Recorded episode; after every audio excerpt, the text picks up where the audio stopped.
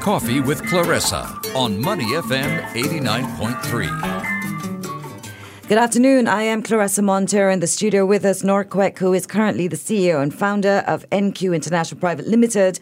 She is a top flight banker with over 40 years of experience across key sectors of private banking, wealth management, investment banking. But today she is here as my friend and the co founder and president of the Breast Cancer Foundation. Good afternoon. Afternoon, Claressa. You can step a little closer to the microphone for us so we can hear that beautiful voice of yours. Thank you. You know, your resume is very long, right? But at no point does it say you're also a fine singer. I think that is for people to decide. I sing for myself because I enjoy singing. And you do it very, very well. Thank you. Okay, now I had a, actually a burning question. Rian and I both were very, very interested in this. You are not a cancer survivor. No, I'm not. So, what was the driving force for you to start Breast Cancer Foundation? With my friends. Um, well, mummy, my mother is 92, mm-hmm. and uh, she is also an award winning surgical nurse. Okay. In, in, in the late 50s. And by chance, I took her to um, do a mammogram at a friend's new woman's clinic. And she discovered on a Saturday afternoon that there was a lump, and they were not um, going to read um, the film until the following week. Right. Cut a long story short, it was discovered that she had breast cancer. Thankfully, it was stage one. Mm-hmm. But I found I was so ignorant on the subject. I thought we were going to lose her. Invasive breast cancer meant it had invaded her whole body. Mm-hmm. And thankfully, she had a very good surgeon. And uh, she's fine now and been in remission for 20 years. But that got me thinking because of the vulnerability of me and my friends, or my friends and I, mm-hmm. uh, as we uh, get into the 40s. And I looked around and said, so little we know about it. There should be awareness, and it's got to be from the lay led community, a way of giving back. Uh, rounded up friends, male and female, and I had no issues getting them putting up their hands to say, we'll be here. And we'll showcase that there can be life after breast cancer, but let's raise awareness. But there is life after breast cancer. And one of the most frightening things, I think, for women is they don't know they don't know what's going to happen to them. They don't know what life will be. I think even for my mother, it's like, will I even still be attractive to my husband after she was diagnosed? And you've done so much through the foundation to put the word out that there is life after diagnosis, that there is survival and there is vibrancy. And I've attended some of your charity dinners and, and awareness things. And it's amazing that there is so much hope. There's but there's also so much vibrancy amongst the women who are part of the foundation. Your dragon boaters for example they're they're amazing. You, you wouldn't think that any of them were ill in any way and yet they're all survivors. And is that the correct word survivors? Absolutely, we call them warriors at the, at, at the I like uh, dragon word. boaters. Yes, because uh, that actually is one of the ways which uh, one can exercise after the removal of uh, the lymph nodes mm-hmm. uh, in, in breast cancer. And by the way, there can be uh, life after breast cancer with early detection. Right. That's very important. Um, and um, we can do all kinds of things to raise awareness, and we work through the husbands, the men, uh, the employers, their colleagues, mm-hmm. the sons. You know, nothing like a husband saying, I saw a survivor, she looks fine and she survived breast cancer for 20 years. Right. You should go for regular detection. Nothing like it. But, but at the end of the day, the woman must empower herself. And there's this four letter word called fear. Yeah.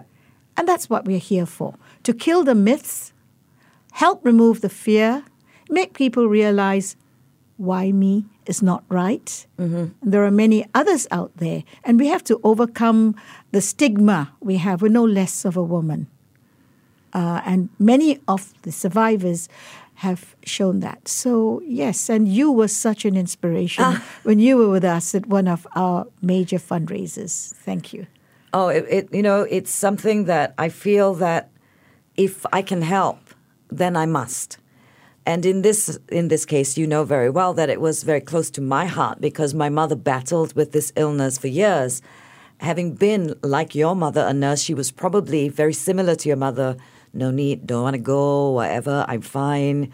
You know, they, nurses can be quite stubborn. Oh, not mummy. Okay, your mummy- mummy's case, she did it regularly when she had the time. But Mm-hmm. I think she didn't quite realize uh, realize that um, you have to have regular uh, checkups. So, you know, it was like okay, once in two years, once in three years. Mm. It's not in the family. I breastfed four children. Right. You know, all those what we call myths. Right. And uh, well, we're glad she did it. And to your point about wanting to help, um, we hope more women would come forth because, and, and not necessarily those who've had breast cancer, Yes.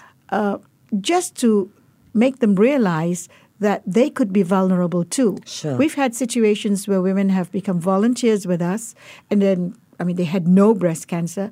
Then they discovered they did. They were not afraid.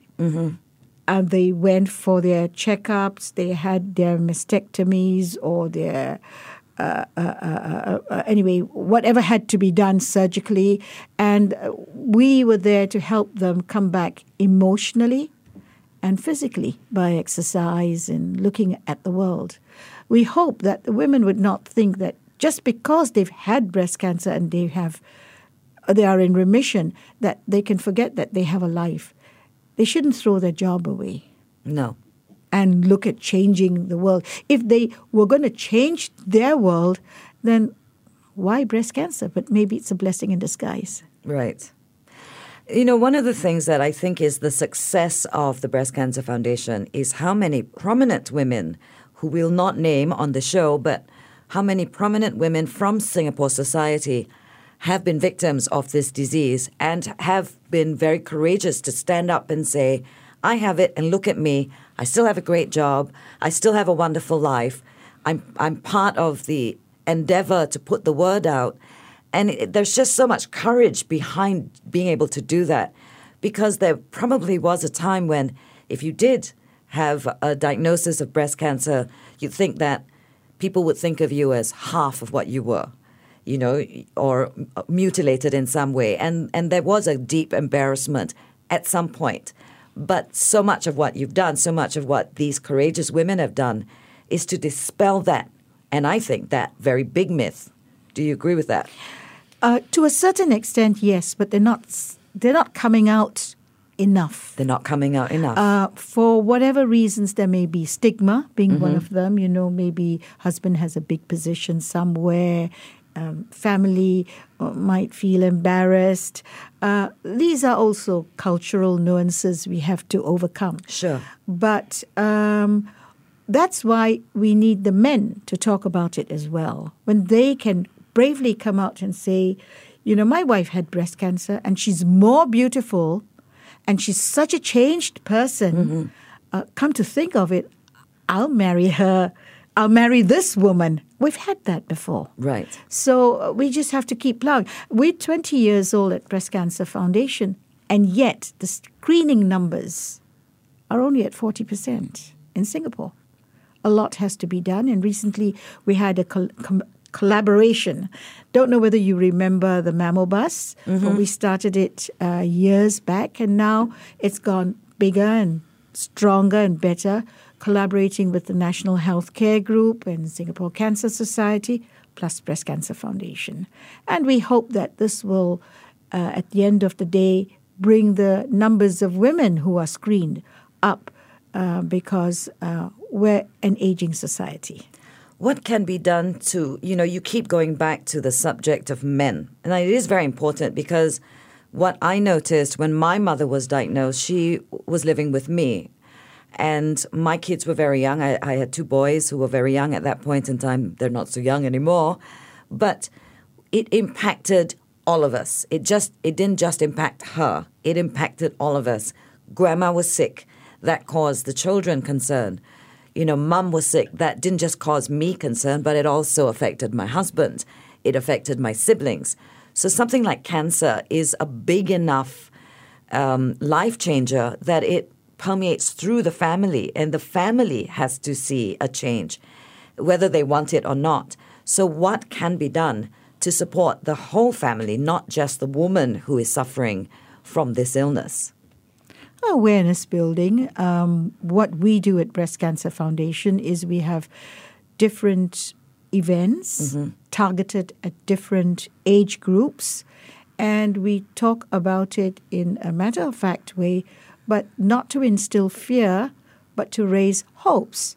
And we hope that through that, um, the the sons, the husbands, and now the corporates are working very. We're working very closely with the corporates. Would say, you know, have you had your mammogram?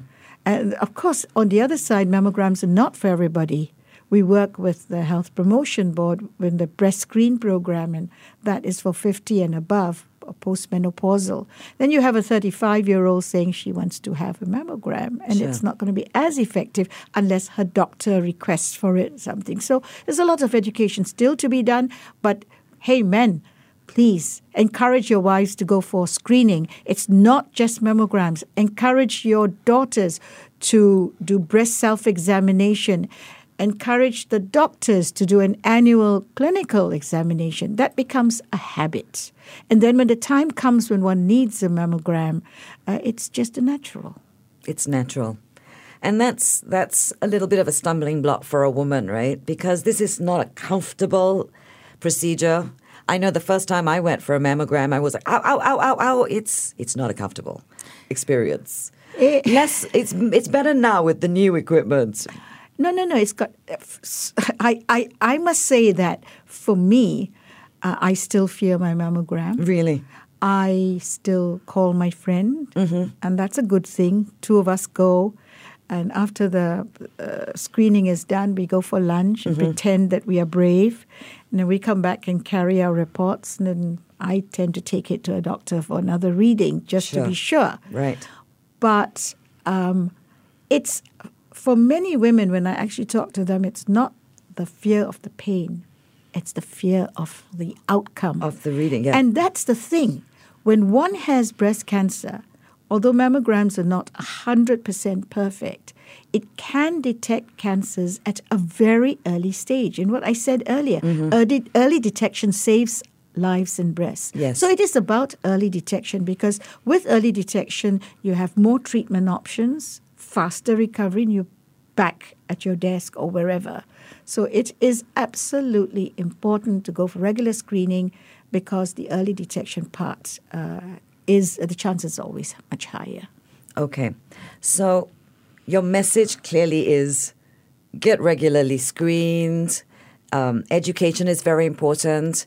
Now, you said Breast Cancer Foundation has been around for 20 years. What do you want it to be doing? Where would you want it to be 20 years from now? Well, we would like to see many women take screening as a natural part of their uh, health uh, prevention program, Sure. as is happening in places like Australia.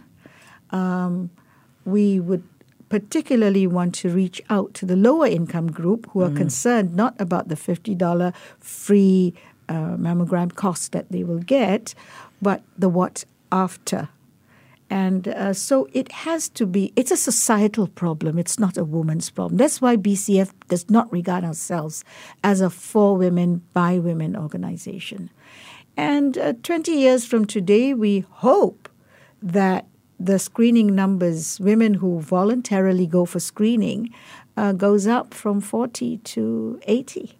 I mean, you know, speaking pragmatically, it should grow exponentially with the Sh- amount of work that's being done. Yes. Well, I'll do everything I can to help keep that message constant. Thank you. And the and the truth is, I really do believe that. My mother was terrible. She was a terrible patient. She was a fabulous nurse, but she always thought of herself last. But she did go for her regular screenings. When I say she was a terrible patient, was when she was diagnosed. She kept going, "Nah, I don't want to do that treatment. Nah, I don't want to go for this. I don't want to go for that." She was always using something as an excuse, mainly the cost. So you did bring up lower income families and the and the worry that the cost would be insurmountable. It would be a burden to the family. Is there enough that is being done to support them financially or to assist them financially? Is there more that can be done as a society, perhaps even beyond Breast Cancer Foundation, as a country, as a society? Is there is there enough that's being done to support the lower income families if cancer is the diagnosis? If breast cancer is the diagnosis and it's at a late stage and one is from a lower income family, I think our healthcare system is pretty good in um, helping with uh, support. Um, it doesn't mean that there will not be financial strife. Sure. Uh, but I think the well, there are two ways to look at this. One is if one goes for regular screening, then obviously the the cost is going to be uh, significantly lesser Sure. uh, if discovered because hopefully it is earlier. It's, it's not nat- n- uh, naturally so that uh, it's uh, early detection alone can save lives. It also depends on the kind of cancer one cancer one has. But all, on on the subject of costs, today you also have MediSave, and people are encouraged to have uh, uh, insurance programs. It's so much better than 20 years ago. So Sure. I can imagine 20 years from today, it's going to be very good. I am optimistic, as are my fellow EXCO members on BCF and all our staff and our fantastic patron, Mrs. Yu Fu, uh, and all the men who are on the EXCO in particular, uh, many of who have not, not had a brush with uh, breast cancer in the family, Right. but just feel for the cause. So uh, we must be hopeful, but we must be pragmatic and be action driven. Thank you so much for coming My and pleasure. talking to us. And, you know, can I just say, I, I hope that you continue to do the great work that you do. You never seem to slow down, you always seem to get younger. and I, I hope that you keep just pushing this through because this is important work that you do. Uh, this is not an activity to be undertaken alone. Uh, I'm only, but frankly, one voice in a myriad of voices who believe truly that there is life after breast cancer with early detection. And I add my voice to that message. Thank Thank, you you so much, much. Noor Quek. You are on Money FM 89.3. You stay ahead.